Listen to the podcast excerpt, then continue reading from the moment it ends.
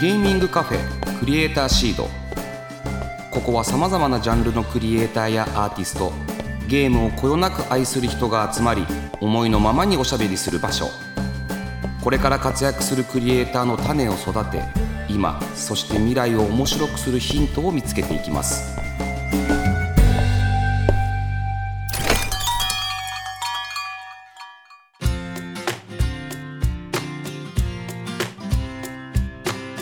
いらっしゃいませ。ゲーミングカフェクリエイターシードオーナーの坂本和則です。この番組は毎回ゲストをお迎えしてまったりコーヒーを飲みながらゆるーくトークしていきます。ぜひお聞きのあなたも一緒にお茶を飲みながらリラックスして聞いてくださいね。さて今回のクリエイターシードは、えー先週に引き続きスタジオに、えーゲストにこの方をお迎えしております。はい、バンダイナムコスタジオの増井です。今週もよろしくお願いいたします。どうぞよろしくお願いしますはーい、はい、えー前回はね、えー増井さんご自身のお話、まあ、栃木にいるというお話だったりとかね、あのーもう結構昔からやっぱりものづくりの人だったんだなっていうことをお聞きしました。で、えーまあ、いよいよ詳細はまだ12月の上旬なんですが、えー第1回ギャースタジオインディーゲームコンテストのお話をお伺いしました。え今週はさらに詳しくこのコンテストについてお話をしていきたいなというふうに思っております。え改めて第1回ギャースタジオインディーゲームコンテストはバンダイナムコエンターテインメントとバンダイナムコスタジオによるインディーゲームクリエイターに向けたコンテストになります。まあ、開催の目的としてはあー先週もありましたけれどもおインディーゲームクリエイターをおより、えーバンダイナムコスタジオの開発リソースも含めて支援しながらですね、えーゲーム業界を活性化していこうということで合ってますか増井さんそうですね。あのー先週もちょっとお話ししましたけど、まああのバンダイナムコスタジオ、あのーゲームをまあずたくさんゲーム作っているまあ開発スタジオで1000人以上のクリエイターが抱える、まああの日本でも最大規模のゲーム開発スタジオなんですけど、あのーまあこのバンダイナムコスタジオの中で、まあ若手のクリエイターのためにこうインディーゲームを作っていこうということで、まあ、ギャースタジオっていうレベル立ち上げていたんですけど、まあ、いよいよまあこのギャースタジオのあの門をですね、うん。外部のクリエイターに、ま開こうというところで、まあ、今回、まあ、坂本さんたちにもちょっとですねお声掛けさせていただいてあのインディーゲームクリエイターに、まあ、ぜひ参加してもらいたいと。うんうんまあ、そのために、まあ、分かりやすく、まあ、コンテストっていう形をとって、まあ、今回門を開いたっていう感じですね。いやまあ門を開いたって言ってもね、うんまあ、先週もありましたけどおーギャースタジオベースというね、うんバンダイナムコスタジオのあ社屋のそうですね1階を開放してうんえーそういうインディークリエイターをが自由に使える場所すら用意するっていうことですもんね。そうですねやっぱりなんかこう開くからにはねあのー基地を作らないとっていうことで、そうですね、それもまたあの内山社長がいろいろ考えてらっしゃるんでしょうね。そうですね。ですね。でもなんか昔からねああの先週も少し話してましたけど坂本さんとはねうん。あのバンダイナムコグループとしてあのフェニックスにあの参加させていただくことになった2年半ぐらい前からのお付き合いですけどもう結構初期からですね、うん。ずーっとまあこういうインディークリエイターを、まあ、ちょっとあの集めて、うん。あのーなんかこうゲーム版トキワ荘みたいなね、うんうん。なんかそういう、まあ、クリエイターたちがワイワイ、うん。一緒になってねあのものづくりができるような拠点作りたいねなんてちょっと夢物語で、話してましたね。はい、してたんですけどまさかこんなに早くね。いや早かったですよ、うん。当時僕も一瞬だけ、うん。あの一棟貸ししてるアパートないかなって探しましたからね、なかなかなくてね、うんだからそれこそこのおギャースタジオベースはそこにクリエイター、まあ、プログラマーがいたりエンジニアがいたり、サウンドクリエイターがいたり、グラフィッカーがいたりって、うん。そういう人たちがごちゃごちゃいる場所になると、でそこで新たにシナジーを、お共有していくといいますか。で新しいゲームができたらなおいいよねっていうようなためにもあるわけですもんね。そうですねバンダイナムコエンターテインメントバンダイナムコスタジオともに、まあ、長く、まあ、ゲーム開発あと、まあ、そのマーケティンうん。グ関わっているんですけども、ただまあこうインディークリエイターのなんていうんですかねこう方とのコミュニケーションってなると我々まあ今あのメジャースタジオなのでなかなかあの接点少ないところもあったのでこういった取り組みやるにあたってはぜひとも、まあ、坂本さん含めた、うん。まあ、フェニックスのスタッフの方にまあ協力いただきたいなっていうことで本当に頼りにしてます。ああもちろんです。あの我々フィニックスとしての関わり方としては、まあ、基本的には運営の協力になります。ですのでまああのもともと僕らもインディーゲームのクリエイターとずっと接してきているので、えーまあそういったマナーとかやり方含めてノウハウがあるのでそういったところでサポートできればなと思ってますし、まあ、インディーゲームのまた売り方っていうのもまたそこはちょっとメジャーなゲームとの違いとかそういう文化とかマナーがあったりするのでそういったことを共有しながらつまるところあのクリエイターを育てたいっていうところの思いはまあ一緒だったりするのでそこをサポートできればなっていうふうに思っております。まあ始まってからじゃないと分かんないことまだ多いですもんね。そうですね、はい、どういう付き合い方になるのかって関わり方になるのかっていうのもこれからなのかなっていうふうに思ってますけども。おそらくね、まあ、クリエイターみんな多種多様なはい、あの面白い人たちいっぱいいるので、うん。あの一律の支援っていうよりかはもう本当に相手によって、まあ、いろんな支援の仕方変わってくるんでしょうね。あのギャースタジオってもう先週もいろいろ説明しましたけど、すごくそもそもバンダイナムコスタジオっていうえ日本で一番大きな開発スタジオ、つまりそのエリートというか、あのき企業として働いてる方も多いじゃないですか。でそういった方々しかも結構な優秀な方々がたくさんいて、多分自分で作りたいゲームもきっとあるんじゃないかっていう人たちがまあ1200人いたらいますよね。そうですね。でそれを今まで、えーそれはやってはこなかったものを、まず社内の門戸を開いたわけじゃないですか、これはどういうことだったんですかね？やっぱり坂本さん言った通りそれぞれのクリエイターが、まあ、夢を持ってこんなゲーム作りたいとかこんなことやりたいとか、うん。みんないろんな思いを持ちながらも、まあ、昨今のゲーム開発って、まあ、本当に大きなチームであの大きな作品を、まあ、作っていく。しかもあの1タイトルの開発期間がもう3年とか5年とか、あの長くなってきている中でなかなかなんていうんですかねこうクリエイター自身が、まあ、わがままにうん。作家性を持ってあの新しい作品を世に出す機会ってまあだいぶ少なくなっているはいでもやっぱりなんか会社としてはそういったなんていうんですかねこうチャレンジの場とかあと働いてるクリエイターにとってそういうチャンスがあるみたいなのってすごい大事なんじゃないかななんていうふうに、まあ自分も思ってるんですけど、うんうんまあ、そんな中でそれをやれるあの仕組みを作ろうって生まれたのがこのギャースタジオになると思いますね。話は聞いてるすごいあの全然しっくりくるそれをやるかどうかっていうのはまた別問題じゃないですか企業が。そうですね。あの僕から見てると、うん。そのゲームクリエイターも当然若いパッションのものは作るんですけど、彼らは好きなゲームを作らせてもらってる上に、うん。お給料いただけてるっていうね。う んそうですね。だ。からすごい会社だなと思ってたんです。そもそもこれをやること自体。多分あのやりたいところあると思うんですよ、うんでもそれをやれることっていうことはそうないなと思ったので、で社内のね、うん。ゲームクリエイターだけを支援するうん。だけでなく、うん。足らずってことなんですかね いよいよもう全く関係ない人たちも支援しようっていうのが今回の、そうですね。はい、インディーゲームクリエイターのコンテストですもんね。うんそうですね。いやでもこのコンテスト、はい、注目すべきはですね、受賞された際のとにかく支援がすごいんです。そうですね。まず開発資金が援助されます。はい。プラチナ賞これね最大1作品ですね。で最大3000万円でまあ2年間かけてどういうふうに渡していくかっていうのはまたこれからですけど2年間ぐらいにかけてゲームを作りながら支給されていくと、まあ、受賞時にはもう1000万円、で受賞後3か月ごとに250万円を渡していくという。まあこれやり方の一つなんでどうなっていくかっていうのはこれからなんでしょうけれどもまずこのプラチナ賞がそもそもすごい。そうですね。はい。これがもうすごい。なのになのにですよ。入賞というほぼほぼ対象レベルの最大1000万円の支給が7作品うん。選ばれるかもしれないっていうことですね。すごくないですか、そうですね。なんかこう、まあ、やるからにはっていうのもありますけど、はいこの賞の思いとしてはプラチナ賞の方は複数人のうん。あのチームのメンバーがもう2年間、うん。あまりなんていうんですかね余分なお金のことを考えないで、まあ、ものづくりに専念できるような環境を用意してあげたの金銭的なまあ支援をしたいということでまあ設定させていただいていてであの入賞の方はですね個人もしくはまああの少人数のチームが不必要なお金の心配なく、うん。ものづくりに専念できるような環境を作ってあげたいっていうことで、まあ、設定させていただきましたね。すごい。これはつまりもうクリエイターが生活の心配をすることなく、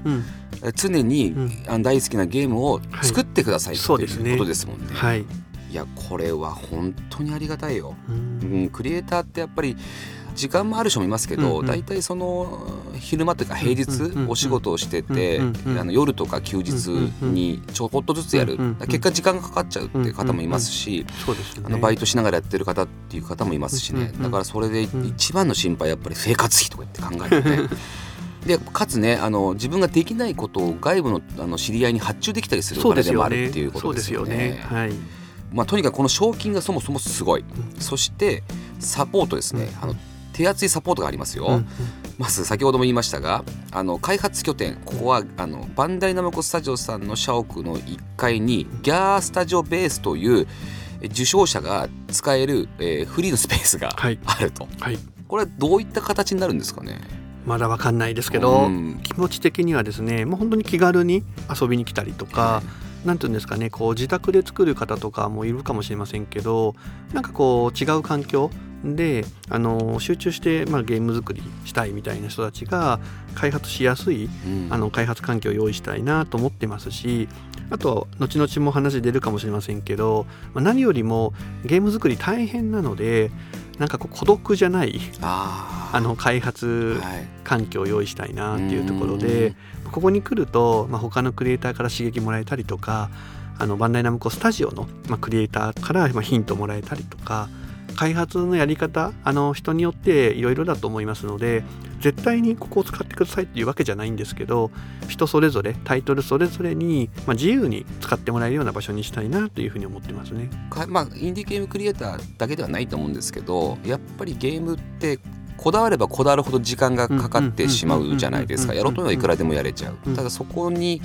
まずストップをかけるということとあとは、えー、とゲームの作っていく過程を人に見られるっていうこの刺激がここのギャースタジオベースではまた生まれるんじゃないかなと思うんですよね。そうですよね。まあなんかね自分もそうですけど人間なんかこう宿題の締め切りないとうん。ダラダラっといっちゃったりはい。しますもんね。うん、しちゃいます、うんうん。見られてるとね、うん。だからそこがなんか発表の場とかになる、うんうん。なったらいいななんて僕はあの外から見てて思いましたけれども。そうですね。でそこだけじゃなく、まあ、インディーゲームクリエイターが次にぶつかる壁ですね、うんうん。パブリッシュまでの道、うんうんうんでこういった支援もしていくっていうことでね。そうですすね。パブリッシュの支援はあのバンダイナムコエンターテインメントだけではなくて、まあ、坂本さんたちああ、はい。のフィニックさんにも協力いただいて、それぞれのタイトルに、まあ、合ったパブリッシュ支援一緒にしていきたいなと思ってますね。僕ねこの3つ目のこの IP 共創支援、うんうん。IP を一緒に作っていこううん育てていこうって、うんこれ僕すごい魅力的で、うん。かつこれこそバンダイナムコグループといいますか、の強みといいますかね、あのゲームのキャラクターを、まあ、変な話、うんおもちゃになっていく可能性もあったりとか、もしかしたらあのお菓子になっていく可能性もあるんじゃないかって期待しちゃうんですよね。そうですね。なんかそんな、うん、インディーゲーム初のね IP が、はい。まあ、そういういろんな商品に発展していくそんなことになったら楽しみですよね。いやこれはもう楽しみですしバンダイナムコグループがもうね本当にこれを本気でやってるっていうのがうんうんうんうん。ね伝わってくるんですよ。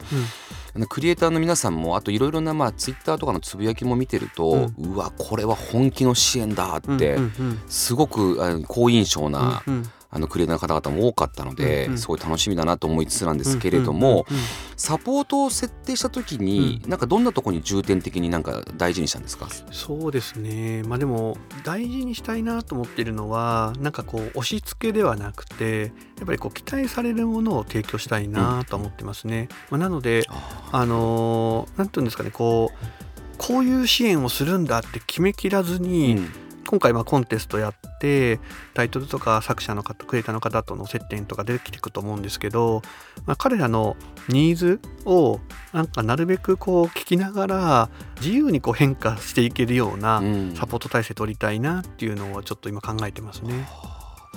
もちろん制作中のものが送られてくるわけですから、そこはやっぱり完成まではしっかりと支援していきたいとかっていう、完成がゴールだったりするんですかね。そうですね。一つの作品の、まあ、完成は短期的なゴールだとは思うんですけど、うん我々としては何て言うんですかねその過程を通じてそのクリエイターの成長であったりその先の未来みたいなのも我々ともかもしれないですしクリエイター同士かもしれないですけどなんかそういうなんかこう広がりみたいなものをなんか支援できるといいなっていうのもありますね。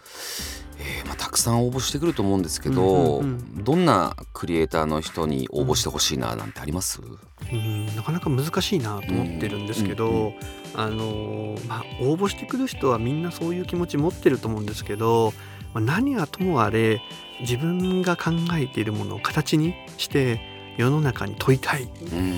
うん、うん、ちゃんと作り上げて届けたいっていう思いを持っている方に来てもらいたいなと思いますね。まあ逆説的に言うと届けたいものがある人っていうんですかね。うん、そうですね、いやなんかこれから応募するクリエイターの方々、うんうん、多分いろいろ気になってると思うんですけど、まあ、中でもなんですけど、うん。うん、当然コンテストなんで、うんうん、ゲームを審査する方々がいるわけじゃないですか。どういう方々が審査をする予定なんですか？そうですね。今ちょっとあの社内でも検討入ってますけどあの、まあ、バンダイナムコエンターテインメントおよびバンダイナムコスタジオでですね、まあ、いろんなゲームあの作っているんですけどもいわゆる戦級のゲームを作っているトップクリエイターにあの審査員には入ってもらったりあのしたいなとは思ってますね。まあまあその目に狂いはないでしょうから、うんうん、まあ多分逆に厳しくなるんですかね。目としてはどうなんでしょうか。どうですかね。でもうちのトップクリエイターみんな坂本さんもね何人か紹介してますけど、はい、まあなんか人間的に魅力のあるいやありますあのなんていうんですか度量がある人多いので、はい、こう審査してやるっていう上から目線っていうよりかは多分ですけど、うんこいつ面白そうみたいな。そうでしょうね、はい、なんかそういうなんかノリで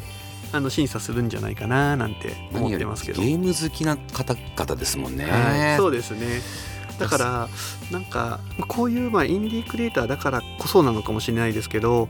こう小さくまとまってるよりかは、まあ、ちょっとやっぱ荒削りだけど、はい、あともしかしたら途中でねあの、うん、大変なことになるかもしれないけど まあでもなんかちょっとねなんかチャレンジングなあの方をとかがいいのかもしれないですけどね。はい、うん、もうさてですねそのコンテストの結果については一応、まあ、来年ですね2023年3月4日に開催される東京インディーゲームサミット内で発表するということは決まっています、楽しみですねこれ。僕逆にね坂本さんにお聞きしたいんですけど、この東京インディーゲームサミット今回が初ですよね。はい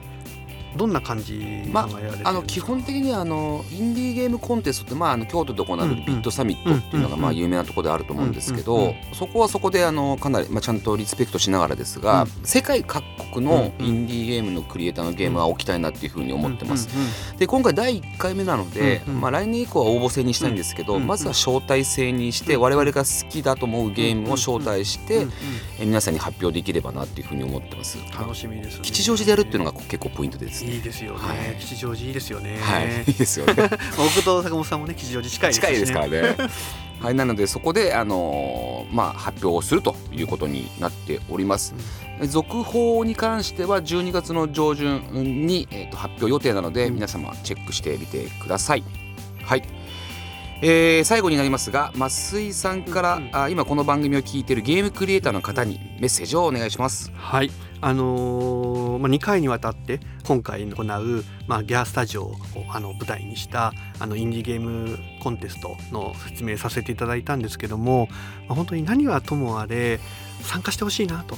であの今回参加にあたっては簡単な、まあ、あのゲーム作ってもらってあの応募してもらう予定ではあるんですけど、あの荒削りでもいいと思っているのでエントリーするしてみる、うんうん、そこから何かが生まれるかもしれないので、萎縮せず参加してもらえると嬉しいなと思ってますね。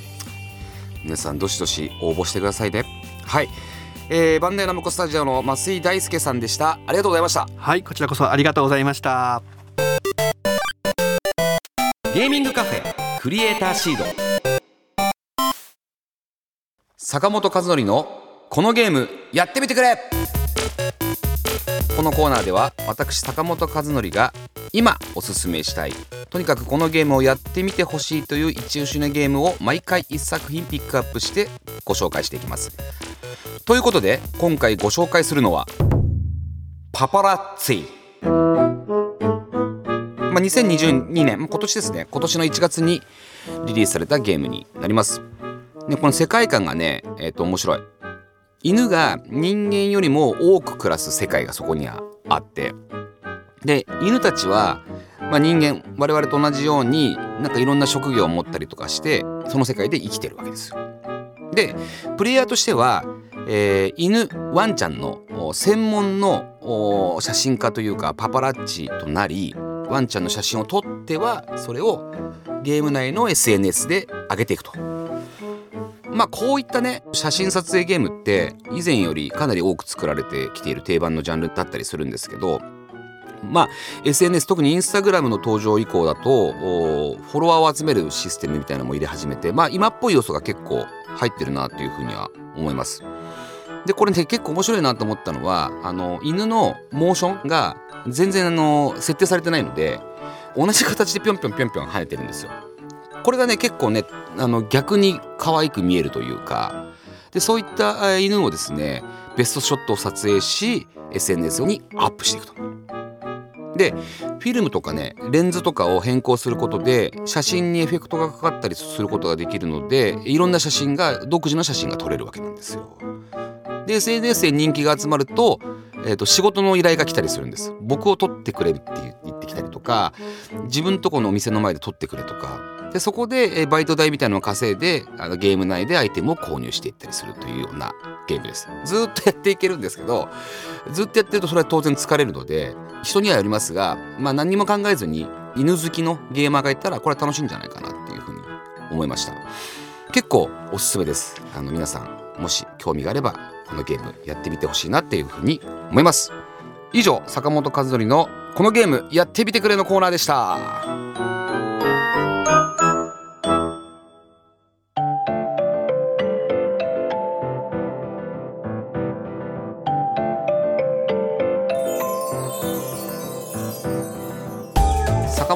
がお届けしてきました。ゲーミングカフェクリエイターシードそろそろお別れのお時間です。はい。2週にわたりバンダイナムコスタジオの増井さんにお話をいただきましたけれどもやっぱりねギャースタジオベース。これは羨ましいな。コンテストに受かった人がみんな使える。でなんかねまだここら辺は決まってないと思うんですけどギャースタジオベースだけ使えるようななんかそういうオーディションみたいのもやりたいななんて言ってましたよね。たくさん集まった方がいいですもんね。いろんなクリエイターが。にしてもさプラチナ賞3000万ですよ。で入賞7作品1000万ですよ。とんでもないですよ。インディーゲームクリエイターが急にその3000万円でベンツとか買っちゃったらどうしようかなって思ってます。そうならないようにね。しっかりゲームを作っていただくように我々も頑張んなきゃいけないなっていうふうに思うんですが、まあ、いずれにせよかなり夢のあるコンテストです。しかもクリエイターに対して寄り添ってるバンダイナムコスタジオさんのその懐の深さを感じるコンテストになってますので我々も誠心誠意力になれればいいなと思いますし東京インディーゲームサミットで発表しますのでねここのインディーゲームのイベントも成功させなきゃいけないなというふうに改めて思いました楽しみですね皆さんどしどし応募してくださいえさてクリエイターシードでは番組の感想や私への質問メッセージを募集していますツイッターから「ハッシュタグクリエイターシード」をつけるか番組メッセージフォームよりお寄せくださいえそれではここまでのお相手は坂本和則でした。